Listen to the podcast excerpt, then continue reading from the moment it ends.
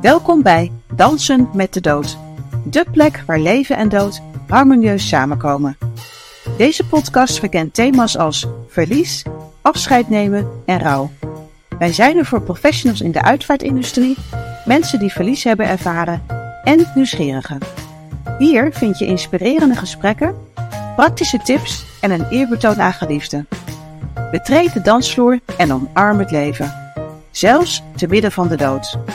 Mijn naam is Aisha Krakel-Bransen en ik ben jouw host op deze bijzondere reis. Ben jij klaar voor deze unieke danservaring? Abonneer je dan nu en ontdek wat deze podcast voor jou in petto heeft. Maak kennis met Monique van der Meulen Hoekstra. Zij is paardencoach en kan ons alles vertellen over de waardevolle kracht van paarden in een periode van rouw en verlies. Monique, welkom uh, in deze aflevering. Dankjewel. En uh, ja, toen ik het woord paardencoach voor het eerst hoorde, dacht ik van ja, ik kan me er iets bij voorstellen, maar ook weer helemaal niet. Kun je uitleggen aan de mensen die uh, niet weten wat het is, wat is een paardencoach? Ja, een paardencoach coacht een persoon. Het is niet het coachen van het paarden, maar het is het coachen met inzet van de paarden. De coachie die staat in de buurt van het paard en het paard gaat spiegelen wat er bij de coachie gebeurt. En het spiegelen, uh, dat kan zijn dat het paard het adem inhoudt of uh, dat de neusgaten heel groot worden. En nou ja, dan ga ik aan de coachie vragen van uh, ik zie dit gebeuren bij het paard, wat betekent dat voor jou? En hey, ik draag geen oplossingen aan, maar ik laat de coachie gewoon zelf inzicht krijgen in zijn of haar situatie door de, ja, de spiegeling eigenlijk die ik van het paard aangedragen krijg. Ik kijk gewoon wat gebeurt er en wat betekent dat voor de coachie en wat kan de coachie dan vervolgens veranderen aan zijn gedrag, zodat het gedrag van het paard ook weer verandert en uh, ja, dat de coachie zich weer comfortabel gaat voelen eigenlijk in zijn eigen uh, lichaam. Ja, kijk, paarden die, uh, die leven echt in het hier en nu. Ehm, dat laat ze eigenlijk ook in de coaching zien. Op het moment dat jij met, het, met het paard in de ring staat, dan vorm je samen met het paard de, de kudde. En dan is het ook uh, even kijken van wie neemt de leiding. Ik laat dan heel vaak de coaches uh, een rondje lopen. En uh, de ene keer sluit het paard heel makkelijk aan en de andere keer niet. Op het moment dat het paard dan niet aansluit, ja, dan kan het maar zo zijn dat er een blokkade zit bij, bij de coachie. En dan gaan we dan daar dieper op door. Maar de positie waarin het paardje eigenlijk zegt, zet, zegt dan wat over nou ja, jouw rol op dat moment. En het kan zijn dat hij in de veulenpositie zet, hè, de helft wat achter, hè, dan neemt hij jou mee. Maar het kan ook zijn dat het paard zelf naar de binnenkant beweegt en de coachie aan de buitenkant. En dan heeft de coachie de leiding. Um, dat heb ik al heel vaak zien gebeuren. En dan zie je ook wat dat doet met de coachie. En dan komt er een glimlach op het gezicht, schouders naar achteren en dan lopen ze gewoon echt, dan voelen ze zich super fijn. En dat is, ja, dat is fantastisch om dat gevoel mee te kunnen geven aan de coachie. Ja, dat ze zich zo ja, zo overweldigend uh, voelen. En dat zo'n groot paard hè, van 600 kilo gewoon zonder touwtje en gewoon vrij achter hun aanloopt. Dat zij de leiding kunnen nemen. En dat kunnen ze dan weer meenemen naar hun eigen leven. En dat ze weer de regie terug kunnen pakken over hun eigen leven. Ja, want hoe, hoe, hoe uh, ziet een paard uh, welke rol hij of zij moet aannemen om te kunnen spiegelen? Ja, dat heeft alles met de energie te maken. op het moment dat, dat de coach wat aan het vertellen is, voornamelijk in zijn hoofd, ja, dan sluit het paard eigenlijk niet aan. Maar op het moment dat, uh, nou ja, dat je uitademt en iets uitspreekt, hè, wat echt van binnenuit komt. Ja, ik, ik, heb nu al zo vaak gezien dat mijn paard dan gewoon automatisch aansluit. En dan vaak ook nog weer even het stukje aanraakt van, uh, nou, doe maar. En geef je maar, uh, laat het hier maar achter. En inderdaad ook hè, met vastzittende emoties, als je dan aangeraakt wordt door het paard, of letterlijk of gewoon puur door de aanwezigheid. Ja, dat is gewoon heel emotioneel. ja. ja. Ja, emotioneel. En uh, dat sluit natuurlijk ook aan bij het stuk uh, rouwverwerking. En dat heb je ook al een paar keer mogen ervaren tijdens sessies. Klopt. Kun je daar iets over vertellen? Ja, het is heel verschillend. Hè? Want uh, soms komen mensen echt bij me en die zeggen van ik wil het hebben over rouw. Dan is het heel duidelijk. En dan, ja, dan vaak willen ze dan vertellen wat er gebeurd is. En komen de emoties al heel snel voorbij. Het komt ook voor dat ze eigenlijk met een hele andere vraag komen en uh, dat ze tegen blokkades aanlopen in hun leven. En dat het dan toch ook nog weer te maken heeft met een stukje rouw wat ze niet hebben verwerkt. Uh, ja, door het dan uh, opnieuw te vertellen. Hè, in de, nou ja, we staan in de paardenbak uh, buiten. Hè, dus met de weersinvloeden gewoon een super fijne omgeving. ja, dan komen de emoties vrij en dan eh, mag dat er ook gewoon zijn. En dan gaat er weer een laagje af en dan is er weer een stukje ontwikkeling. En dat geeft hem dan weer ruimte om stappen te zetten in, de, ja, in het dagelijks leven. Ja. Verwijs je mensen dan ook door als je, als je ziet van ze hebben een ander stukje nodig? Of, of wat, hoe, uh, wat is eigenlijk de, de primaire functie van paardencoach? Dat je het echt laat zien? Of dat je ook zegt van hé, hey, er gebeurt wat en er is meer hulp nodig? Of... Ja, als dat zo is inderdaad, als uh, de paardencoaching niet volstaat, hè, dat, ja, dat kan. Of uh, als er geen klik is, dat kan natuurlijk ook. Ja, dan denk je mee met de coachie en dan, uh, ja, dan doe je voorstel van misschien is het goed dat je daarheen gaat of daar. Maar het moet bij de coachie passen. En uh, ja, wat ik belangrijk vind is dat ze gewoon hun eigen pad volgen. Um, en als ze zich fijn voelen bij mij en meerdere sessies komen om aan die rouwverwerking te werken, dan zijn ze uiteraard van harte welkom. Maar als het zo is dat een andere soort therapie, hè, want het is, wij doen coaching, maar als er inderdaad therapie nodig is, ja, dan zal ik ze zeker doorverwijzen. Uh, ja. En um, je zei net even een, dat er geen klik is misschien. Wat, hoe bedoel je dat? Tussen het paard en de coachie, bedoel je dat? Nou ja, dat, nee, meer tussen de coachie en de coach. Oh, zo. En stel dat, dat je gewoon geen klik hebt, nou, dan is dat ook prima. Elke coach heeft eigenlijk ook zijn eigen klanten die goed bij hem of haar passen. En dat is prima. Er zijn heb, ik heb in de opleiding heb ik ook uh, meerdere coaches gezien. En het, ja, ik weet gewoon van bepaalde mensen, als die mij zouden vragen van ik heb een paardencoach nodig, dan denk ik, oh ja, dat past goed. Ja. En dat is gewoon fijn. He? Je moet gewoon jezelf kunnen zijn. En dan vind ik het gewoon heel belangrijk dat er een, een goede klik is. En hoe belangrijk is het dat, dat mensen verstand hebben van paarden of ervaring hebben met paarden? Speelt dat nog een rol? het kan een voordeel zijn als je ervaring hebt met paarden. Hè? Want, ehm, ja, dan, uh, dan is er in elk geval geen angst voor paarden. Uh, maar iemand die geen ervaring heeft met paarden uh, kan net zo goed komen. En voordat we beginnen gaan we ook altijd een stukje veiligheid uitleggen. Hè. Wat is nu de veiligste positie? Het paard, uh, als je er recht achter gaat staan, hè, dan zit je in een blinde vlek, dan ziet hij je niet. Dat zijn dingen die leggen wij voor de sessie allemaal uit. En ehm, als je weet dat iemand bang is voor een paard, dan neem je die ook gewoon stap voor stap in mee. En ehm, de paarden voelen dat natuurlijk ook aan. Ja, dus dan zijn ze ook eigenlijk super voorzichtig en dan zullen ze zich niet zo snel opdwingen. Uh. Oké, okay, dus dat, zie je, dat gedrag zie je dan ook weer direct terug. Uh, ja, dat die paard houdt er gewoon rekening mee. Ja, heel lief eigenlijk. Ja, hè? absoluut. Ja. ja. Um, je hebt best wel heel veel verteld over hoe zo'n sessie gaat. kun je ons eens meenemen? iemand neemt contact met je op. Van, ik ik ben mijn man verloren. En het, het wil gewoon nog niet. Ik heb, ben nog heel verdrietig. Kan ik bij jou terecht? Hoe, hoe ziet zo'n sessie eruit? Laat ze eerst gewoon contact maken met het paard. Gewoon verder zonder verwachting. Maar gewoon ga maar eens bij het paard staan. En kijken wat er dan gebeurt. Ben je in staat om die verbinding te leggen? Of is er eerst nog meer nodig? En dan puur alleen even dat. Bij het paard staan. Let op je ademhaling. En uh, ja, gewoon kijken wat zich dan aandient. Ja, mooi. Ja. Hoe ben je hier zo uh, bij gekomen om dit uh, beroep te gaan doen? Ja, ik ben eigenlijk van jongs af aan echt een, een pennymeisje. Hè. Paarden is gewoon echt mijn lust en mijn leven. Um, ik heb zelf in mijn leven ook, ook te maken gehad met rouw. En mijn zus is overleden toen ik 15 was. Um, wij hebben zelf, ja, met z'n tweeën zijn we ook heel veel met de paarden bezig geweest. Hè, samen verzorgpony, samen naar de manege en rijden. En, ja, dus dat speelt ook mee. Um, maar ik voel me gewoon zelf heel fijn bij, uh, bij paard. En bij mijn eigen paarden het allerfijnst. Maar een ander paard is voor mij eigenlijk ja, net zo goed.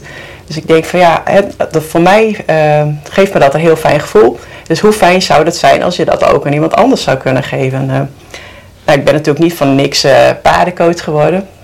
Ik heb het ooit zelf een keer geproefd van wat het nu is. En toen zei al iemand tegen mij van, nou dit is echt wat voor jou. Nou, daar heb ik toch in een paar jaar uh, gewoon helemaal niks mee gedaan. En ja, totdat het eigenlijk weer op mijn pad kwam. En uh, ben ik naar een introductieavond gegaan bij uh, En ja, ik was gewoon gelijk verkocht. Als eerste in de ring gestapt, gelijk een super verbinding met het paard. En ook wat ik daarna zag gebeuren, datzelfde paard gewoon heel verschillend op, op andere mensen reageerde. Eigenlijk precies gaf wat iedereen nodig had. Ik vond het fantastisch. Dus inderdaad gelijk opgegeven. En ja, de hele opleiding was voor mij echt een feestje de, de sessies die we mochten geven. Ik heb dan zelf uh, proefsessies gegeven. Nou, ik heb één met jou gedaan. Ja, echt fantastisch. Dus het smaakt ook gewoon echt naar meer. En ja, ik kan echt wel oprecht zeggen dat ik met paardencoaching mijn passie uh, wel heb gevonden. En hoe fijn is het dat je dat gewoon kunt combineren met je eigen paarden. Dat, ja, Kan niet beter, zou ik zeggen. Nou ja, ik, ik kan het heel inderdaad beamen. Want ik zie ook nu weer wat er met jou gebeurt als je het erover hebt. En uh, ik kan me ook herinneren dat ik dacht van hoe kan het dat deze vrouw uh, dit eigenlijk nog maar zo relatief zo kort doet. Want het, het voelde zo alsof dit, dit ben jij gewoon. Hè? Dit past helemaal bij jou. En ja, het is echt heel mooi om te zien hoe dat, dat die, uh, ja, die rust en die veiligheid breng je dan ook over op de coachie. Dus het is heel fijn, uh, echt een aanrader voor mensen om dat bij jou te gaan doen. Um, je hebt een aantal paarden. Uh, hoe bepaal je welk paard geschikt is voor de sessie? Ja, dat is eigenlijk intuïtief. En vaak weet ik dat heel snel. En ja, zeg maar, dat is echt puur intuïtie. Ik zie iemand en uh, dat, ik laat ze dan ook uh, bij de paarden staan en kijken wat er gebeurt. En ze kiezen dan uh, zelf het paard en dan denk ik van...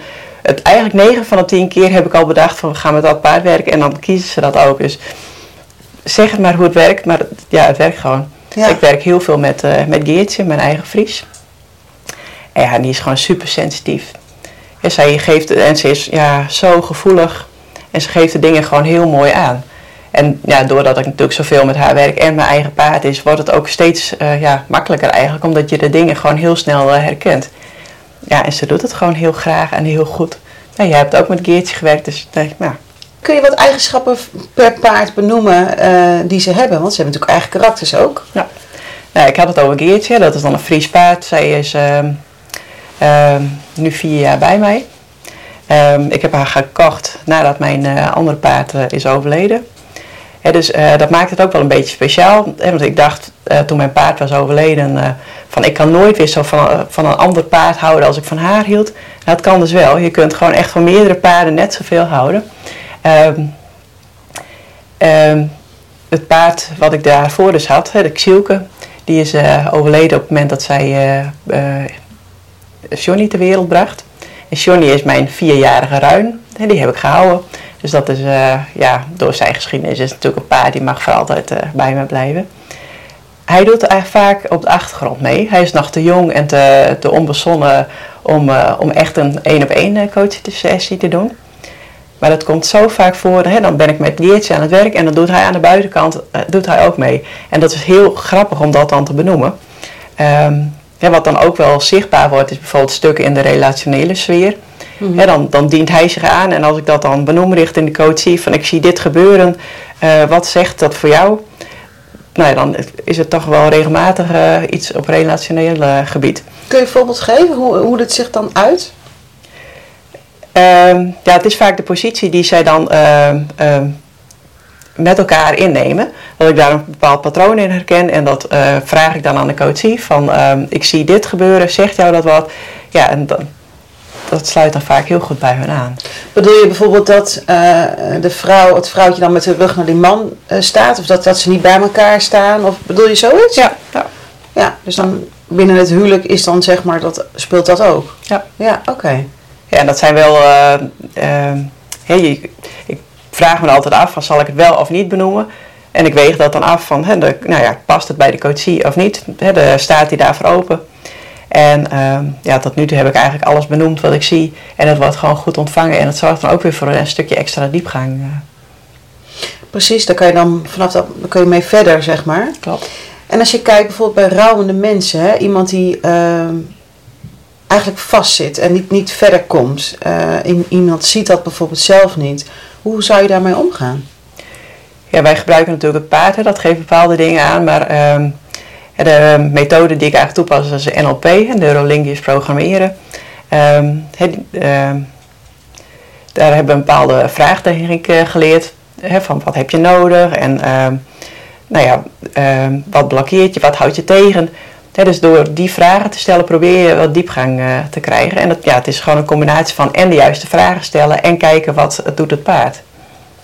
En een enkele keer kom je inderdaad wel tegen dat iemand gewoon echt nog vast zit en dat er geen opening is. Nou, dan uh, zet ik vaak een oefening in. Hè. Dan laat ik, het, laat ik ze het paard in beweging brengen. En uh, ook dan zie je vaak van, hè, dan is eigenlijk de opdracht van breng het paard in beweging. Maar eigenlijk doordat ze zelf zo vastzitten, krijgen ze het paard ook niet in beweging. En uh, nou ja, dan gaan ze dat weer benoemen en een keer uitademen. En dan doet het paard het opeens wel. Dat is Ja. echt heel bizar. Gek is dat, hè? Ja. Ik zou bijna denken van, drukt er ergens iemand op een knopje of zo? Of... Ja, ja, ja, er gebeuren bijzondere dingen. Ik heb een keer meegemaakt, er stond iemand in het midden. En dan hadden we inderdaad, eh, het paard liep steeds rondjes om haar heen. En eh, het bleef ook maar rondjes lopen terwijl zij niks meer deed. Hè. Ze vroeg niet aan het paard van ga nog verder lopen. Dus het paard denderde echt letterlijk door. En ja, dat herkende ze ook wel. Van ja, ik dender maar door en door en door. En op een bepaald moment spreekt ze uit. Ik ga nog wat langer thuis blijven van mijn werk. En ook op het moment dat ze dat zei en ze ademt uit, was Geertje, sloot onmiddellijk bij haar aan. Ja, dat, dan sta ik er ook bij met kippenvel van wat gebeurt hier. Dat is gewoon super bijzonder. Ja, ze maken je dan gewoon duidelijk van ehm, ja, wat er eigenlijk aan de hand is. En dat weet je onder bewustzijn wel. Maar op het moment dat je het dan uitspreekt, dan is het ook echt. En dan kun je ook weer een volgende stap zetten. Hoeveel sessies ehm, heb je gemiddeld met mensen die dus eigenlijk in hun rouwproces nog zitten, die net iemand verloren hebben? Ja, dat is heel wisselend. Ehm, ik stel eigenlijk zelf voor om te beginnen met vier sessies. En na vier sessies dan heb je echt wel, eh, wel stappen gemaakt. En daarna kun je altijd kijken van, ehm, wil ik het nog weer, eh, weer verlengen? Wij hebben, eh, ik heb het nu al verschillende keren een keertje gehad, maar we hebben natuurlijk ook nog Prinses, hè, onze Connemara pony. Ehm, die doet ook regelmatig mee. En ehm, hè, ik kan dus inderdaad twee paarden of drie paarden tegelijk eh, gebruiken en kijken wat, er dan, wat zich dan eh, afspeelt. Ja, en dat is gewoon echt heel bijzonder. Want soms gaan ze dan in een bepaalde formatie staan en ik denk van, oh, nou, coachie, wat, wat zegt jou dit? Hoe herken jij dat? Ja, dan krijg je een hele andere dynamiek. Vorig jaar hadden we nog twee enters. En heb ik ook een sessie gedaan met beide moeders en de enters erbij. En de moeders gingen beide in de hoek van de bak staan. En de enters die, eh, ja, die deden gewoon heel erg actief mee. En die gingen gewoon over de, steeds over de grenzen van de coachie heen. Dat zij echt haar ruimte in moest nemen van eh, nee, hier sta ik en eh, jullie weg. En dat is gewoon heel bijzonder. Hetzelfde hadden de moeders meegedaan en waren de enters gewoon gaan spelen. Ja, er gebeurt gewoon wat er op dat moment nodig is. Ja, bizar Ja. hè? Zijn, ehm, eh, zijn er bepaalde rassen geschikter voor eh, paardencoaching dan andere? Ja, in principe is eigenlijk elk paard geschikt, tenzij het paard zelf een, eh, een trauma heeft. En dan is het niet geschikt. Ik werk dan zelf met een Fries en een Connemara. Maar tijdens de opleiding hebben we ook met andere paarden gewerkt. Hè. Bijvoorbeeld een Tinker is wel voorbij gekomen. En ook gewoon KWPN'ers. Die zijn toch wat, wat sensitiever. Het kan allemaal. Elk paard spiegelt gewoon. Ehm, maar de coachie, hè, die moet er gewoon ten alle tijden voor zorgen dat het veilig is. Dus je moet gewoon goed ook het paard scannen van eh, wat doet het paard. En eh, kijken waar staat de coachie nu ten opzichte van het paard. Gewoon continu de veiligheid eh, in de gaten houden. Ja, en dan kan heel veel. Oké, ik heb zelf het idee dat bijvoorbeeld een Shetlander die wat eigenzinniger is van karakter, misschien wat minder geschikt is dan een Fries, eh Frieske hinder. Ik denk dat het mogelijk ook met je eigen voorkeur te maken heeft. Ehm Shetlanders worden zeker wel gebruikt, juist omdat ze ook zo eigenwijs zijn. En dan krijg je gewoon een hele andere dynamiek in de, in de sessie. Juist omdat ze zo eigenwijs zijn. En ehm, ja, ik heb wel van collega's gehoord, die werken er inderdaad wel met Shetlanders, dat die gewoon de ring uitsprongen. Maar dat het wel herkend werd door de. Hè, die wilden ook graag uitbreken. Oké, Dus ja, ja. Nou, dat is ook weer bijzonder. Hè? ja, dus in feite is elk paard gewoon geschikt. En het, ja, het brengt gewoon eigenlijk wat het op dat moment nodig heeft. Ja, En dat is gewoon zo bijzonder. echt heel bijzonder. Nou, super. Ontzettend bedankt eh, voor dit fijne gesprek. Dankjewel voor de uitnodiging. Ja. Hey meisje.